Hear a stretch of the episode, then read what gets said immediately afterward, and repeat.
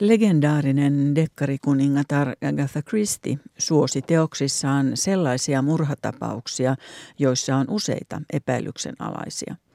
Monesti hänen kirjoissaan kokoonnutaan esimerkiksi sukukartanoon juhlistamaan jotakin tapahtumaa. Aluksi kaikilla on mukavaa, mutta vähitellen tunnelma alkaa kiristyä ja ihmisistä paljastua kaikenlaista. Luonnollisesti murha tai kernaasti useampi tarvitaan myös. Sitten Monsieur Poirot tai Miss Marple ratkaisee jutun. Agatha Christin klassikko eikä yksikään pelastunut noudattaa osin samaa kaavaa, mutta ilman totuttua loppukliimaksia. Joukko ihmisiä on kutsuttu viettämään viikonloppua Owenin pariskunnan syrjäiselle saarihuvilalle, jonne on järjestetty venekuljetus. Perillä selviää, ettei isäntäpari olekaan paikalla, vaan vieraat vastaanottaa hovimestari keittäjä vaimoineen. Sekin käy ilmi, etteivät vieraat tunne toisiaan, eivätkä edes kutsun lähettäjää, mutta kutsuja tuntee heidät. Kuinka se on mahdollista? Kutsuun on suostuttu uteliaisuudesta, iloisen illan vieton toivossa tai kauniissa ympäristössä rentoutumista odottaen, kuka mistäkin syystä. Saarihuvilalla on nyt koolla kymmenen ihmistä. Korrekti hovimestari ja hänen säikkyrouvansa, seniili vanha kenraali, arvostettu tuomari, hermoileva psykiatri, hyveellinen ikäneito, nuori hunsvotti, entinen palkkasoturi, itseään salapoliisiksi väittävä henkilö ja sihteeriksi esittäytyvä kaunotar. Agatha Christie on ollut erittäin viehättynyt käyttämään teoksissaan lasten loruja. Ne symboloivat tapahtumia. Tällä kertaa kyseessä on kymmenen pientä sotilaspoikaa. Alun perin runossa puhutaan kyllä neekeripoista, mutta nykyään hän N-sana on pannassa. Huvilan takanreunuksella nököttää juuri sopiva määrä lorun mukaisia pienoispatsaita tulevaa odottamassa.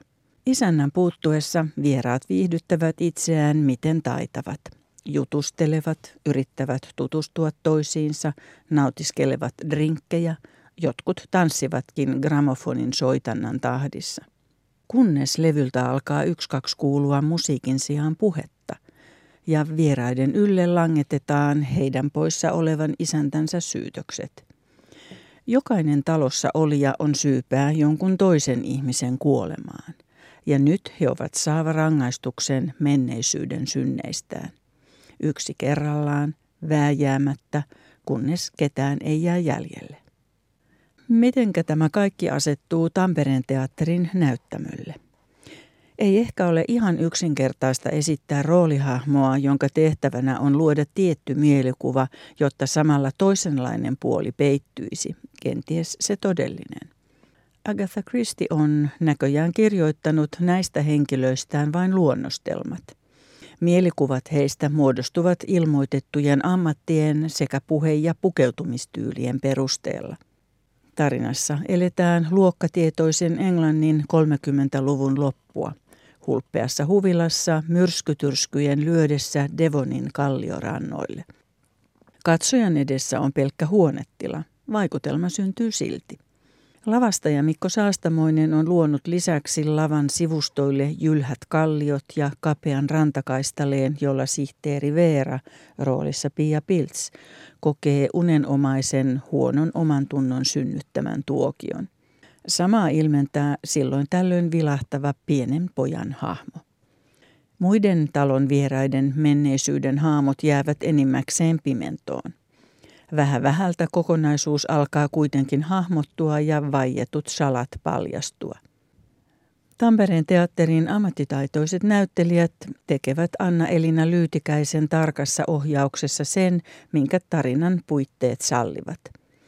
Aika tasapaksuja ovat Agatha Christin tähän näytelmään luomat hahmot. Kai se on sitä brittiläistä hillittyneisyyttä.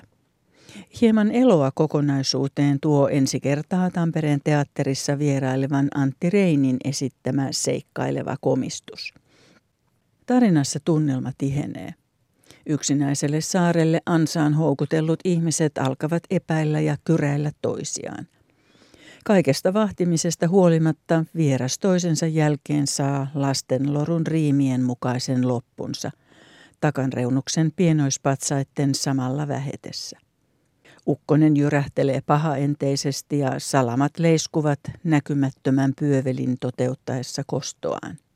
Miten kaikki päättyy? Se selviää Tampereen teatterissa. Tällä kanavalla 98,4 MHz Tampereella Radio Moreeni.